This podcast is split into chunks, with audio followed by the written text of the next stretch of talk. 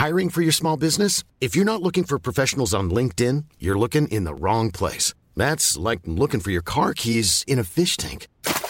LinkedIn helps you hire professionals you can't find anywhere else, even those who aren't actively searching for a new job but might be open to the perfect role. In a given month, over 70% of LinkedIn users don't even visit other leading job sites. So start looking in the right place. With LinkedIn, you can hire professionals like a professional. Post your free job on linkedin.com/people today.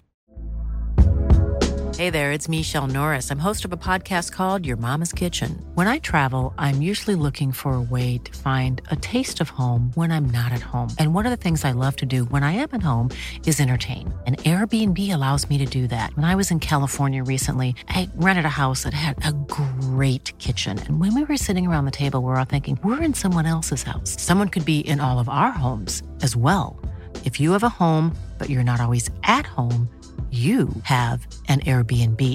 Your home might be worth more than you think. Find out how much at airbnb.com/host. The biggest indictment you can make about Mike Ashley is he made Saudi Arabia's PIF seem like the good guys in all this.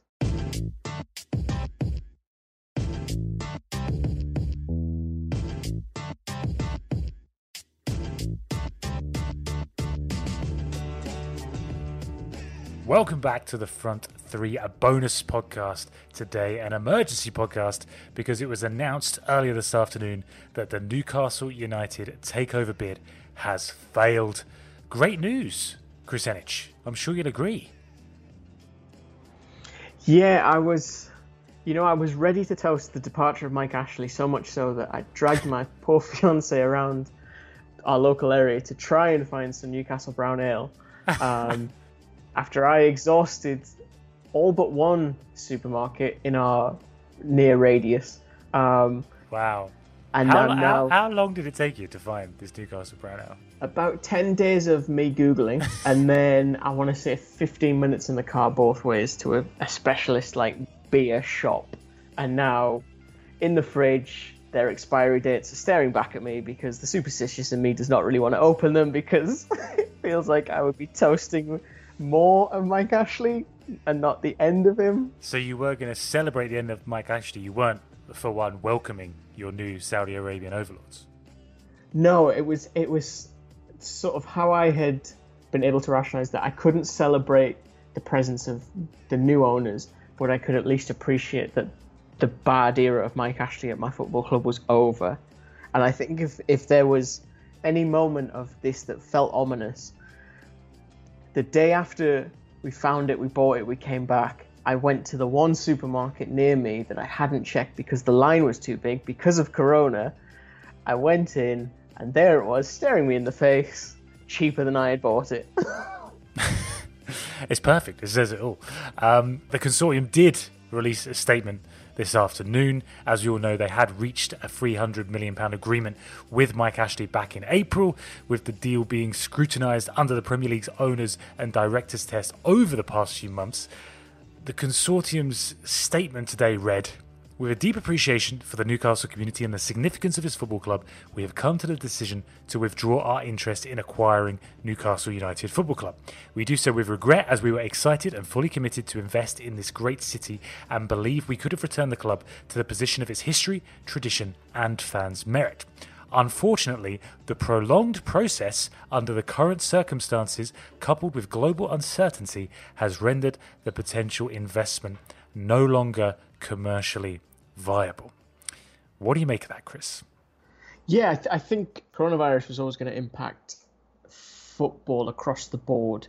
And I had read pieces from time to time during the coronavirus period that said that Saudi Arabia's investments were under greater scrutiny because of the fallout of it. So in that regard, I'm not terribly surprised that that's been cited as a reason. I think what is the greater reason, which you touched on there, is the continued delays from the Premier League relating to the owners and directors test.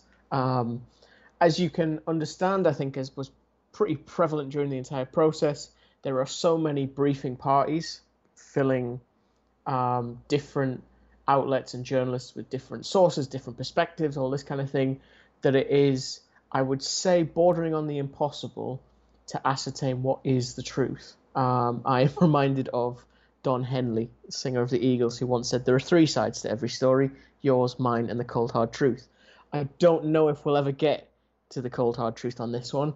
So much to say, to me, it does look as if the Premier League did not want to pass this takeover with the presence of Saudi Arabia's PIF because of its potential links to the Saudi Arabian state and the idea of shadow owners and all this, but they didn't want to reject it out of hand. So what it looks like to me they have done is they have intentionally delayed to the point where Richard Masters has said, there'll be, I think it was even maybe a month ago, said there will be a decision shortly, in inverted commas, a very vague term to use at that precise moment, in the hope that what has eventually come to pass would happen. And the PIF have become bored of waiting, for want of a better phrase, and decided to pull out rather than be rejected or kind of keep this whole process tumbling along. Yeah, I mean, as you say, there's still things coming out about this news. We're speaking a couple of hours after the statement was released, and there's still tidbits and details coming out on Twitter, and I'm sure they will be in the hours and days to come. For example, Dan Rowan, the BBC journalist, said the consortium felt they'd actually given the Premier League plenty of assurances about the distance between the PIF, between the investment fund and the Saudi state. But one thing it does seem for sure, Kris, is that this was a real shock, so much so that the club themselves reportedly had no idea that the plug was going to get pulled today. Yeah, exactly. And that kind of goes back to what I said before about lots of moving parts with different briefs being passed around. I've not had any inside track on this at all. What I have done is spoke to people based in that region to try and understand culturally a little bit of how these processes work with the likes of PIF. And there's a lot of, I guess, ego attached to these kind of deals. So the idea of, again, wanting to save face and not withdraw from the takeover because it would be seen as a failure was one thing that was put to me. I think by the same token, that bullishness fed into that aspect of the ego attached to the situation, with them believing that they could not so much strong arm, but just keep putting up so much confidence that it would just be done through force of will rather than anything else. And I think that's the problem, is that for the lack of transparency, which I appreciate, there needs to be, some aspect of this needs to be private and done behind closed doors. The lack of transparency has made it very difficult for supporters and those outside to ascertain, I think, where the process is at, what is actually happening, and ultimately how we got to this. The reason that the consortium have given is perfect for the Premier League because it means they haven't had to reject it. And that, to me, simultaneously, is also one of my issues with this, is that they haven't had the courage of conviction to stand up and say, no, we don't want you to be part of this league. We do not feel comfortable greenlighting this. They've instead waited it out. And I think when I've seen little drip feeds of stories here that, for example, the not so much the exclusivity, but the original term sheet that was signed with Mike Ashley, that price has now expired and Ashley was trying to renegotiate. That's where I start to think that, okay, has the Premier League known that information? Have they intentionally thought, you know what, let's just keep holding this on and we'll just wait for dominoes to fall to the point where it's not actually viable for the consortium to keep going along with this. And I think that's the problem, is that it doesn't really feel as if the Premier League has acted in the best interests of anyone attached to Newcastle United. I mean, we discussed the various complications of this deal, aside from the human rights controversy, when we recorded our, appropriately titled now, Is the Newcastle Takeover Bid Doomed? Podcast from a few weeks back. I do encourage you guys to go and listen to that if you want more details on it. I'll leave a link in the show notes. But Henry Winter, the chief writer of The Times, citing them today on Twitter as some of the issues that came up in this proposed takeover bid with the TV piracy dispute and the impact that could have on broadcasters, and apparently reservations as well about whether there would actually be a Saudi presence on the Newcastle board. All this, as I say, aside from the obvious human rights controversies, which for me, I think means that this is the best long-term outcome for Newcastle and football, in my opinion. The obvious moral implications, I feel like it would have been unprecedented, and a line would have been crossed if this takeover had gone through. But I can also understand, Kris, the disappointment for Newcastle fans in that Mike Ashley is still the owner of Newcastle. Look, we can sit and discuss the merits of Saudi Arabia and is it right, is it wrong, all that kind of thing. I've made it quickly. I couldn't really get on board and sign off with them owning the football club just because of the element of Jamal Khashoggi, the human rights record, all that kind of thing. I can also acknowledge that there are parties within the Premier League that already have similar type of concerns attached to them and their history and associations. I think for me, the more pressing focus genuinely, is where do Newcastle go next? And I say that because the fact that Mike Ashley agreed to sell the club to this party, to this consortium, I think was evidence that he was very much at the lowest ebb in terms of his eagerness or willingness to own this football club. I think he'd become tired of it ultimately, because there was a piece, I think, in The Athletic that sort of articulated Mike Ashley as being someone that if it's not making him money, he struggles to justify putting the time and effort in. And I don't think Newcastle makes him a ton of money. I think it makes him some. He obviously has the benefit of ubiquitous sponsorship across the stadium, which is a benefit. But I think even that has started to lose its appeal to him. With that said, what do you then do when the current owner is at an all-time low in terms of personal investment, emotionally, and then has to try and take the club forward when you know he doesn't want to? And you know that even when he was kind of, you know, at his own personal peak of attached to the club, there was very little investment. How far down can you go in terms of that barrel? And I think there was already talk, I want to say in the last 10 days, that regardless of the takeover right now, they were making contingency plans. There would be 30 million to spend plus any money generated in. This squad has a lot of holes in it, first and foremost. It needs a goal-scoring striker, just off the top of my head. It needs a left-back at least. It needs a more dynamic midfielder. There are a lot of things to address, and I don't believe that 30 million plus any player sales would do that, because I don't think there are a lot of really sellable assets that you would want to get rid of.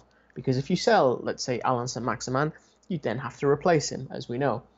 So I think that's the concern for supporters, is where on earth do we go next? And to be frank, I think there's a little tinge of, if not this lot, then who the fuck is going to buy us, to be, if you'll allow me to be quite blue with my language. If not now, then when? Because it seems like the list of people who would be willing to pay the price he wanted is very small. And I think I can't see where that buyer is coming from. I know people like Henry Winter have talked about an American investor. There was a chap called Henry Morris mentioned who I can find next to nothing about online, like genuinely nothing, which he supposedly made a £350 million bid to buy the club last month. But as you say, it's somewhat dubious. Yeah, his presence. And again, that goes back to what I said before about you have, I guess, what you would constitute a geopolitical war unfolding between Qatar and Saudi Arabia, where I've seen people speculate that the Henry Morris bid is essentially an attempt by Qatar to derail this bid from the current consortium of PCP and PIF, just because they don't want them to get involved. And you have the fight between those two countries that reaches far beyond sport and piracy and who owns specific rights. And that's the thing, is that it's not obvious how they get away. That's the problem. At the minute, Mike Ashley and Newcastle United are in a completely loveless marriage. They don't want to be associated with each other.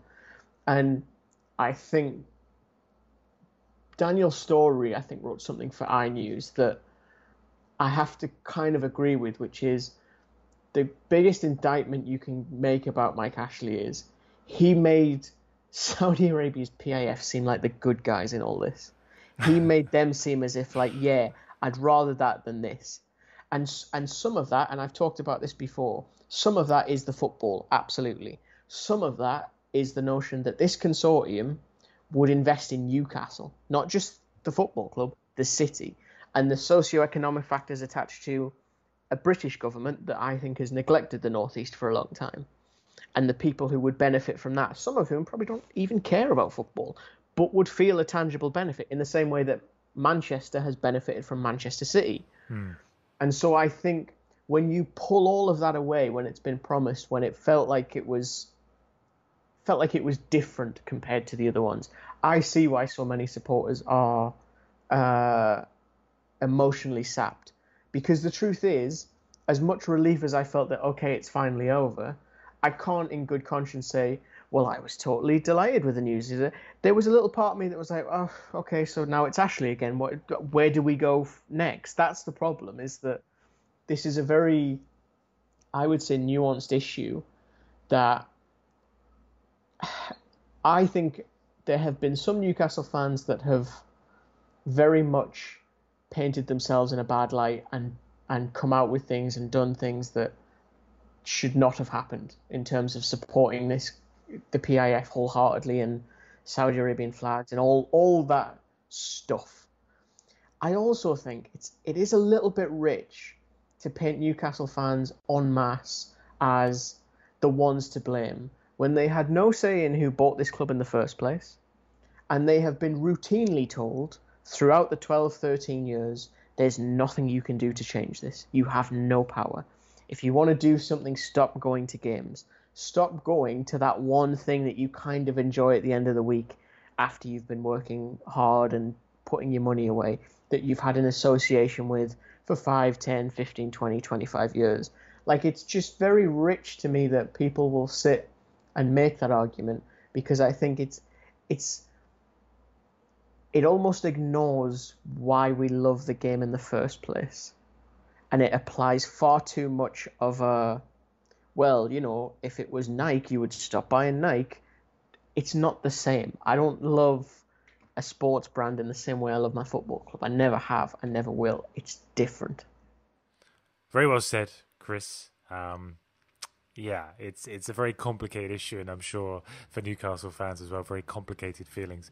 And I'm sure we'll be talking about it in the weeks to come. We'll see if this bid from Henry Morris is real. For now, though, where can the good listeners find more of you and your thoughts on the Newcastle takeover?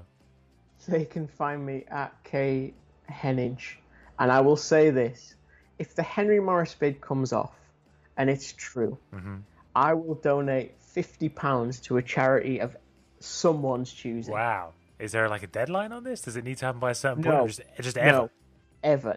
That's how skeptical I am of this, given one of the few things I could find of him was a claim that he's being invested by the FBI and the CIA. Wow. You know what, Kris? I think your £50 is safe.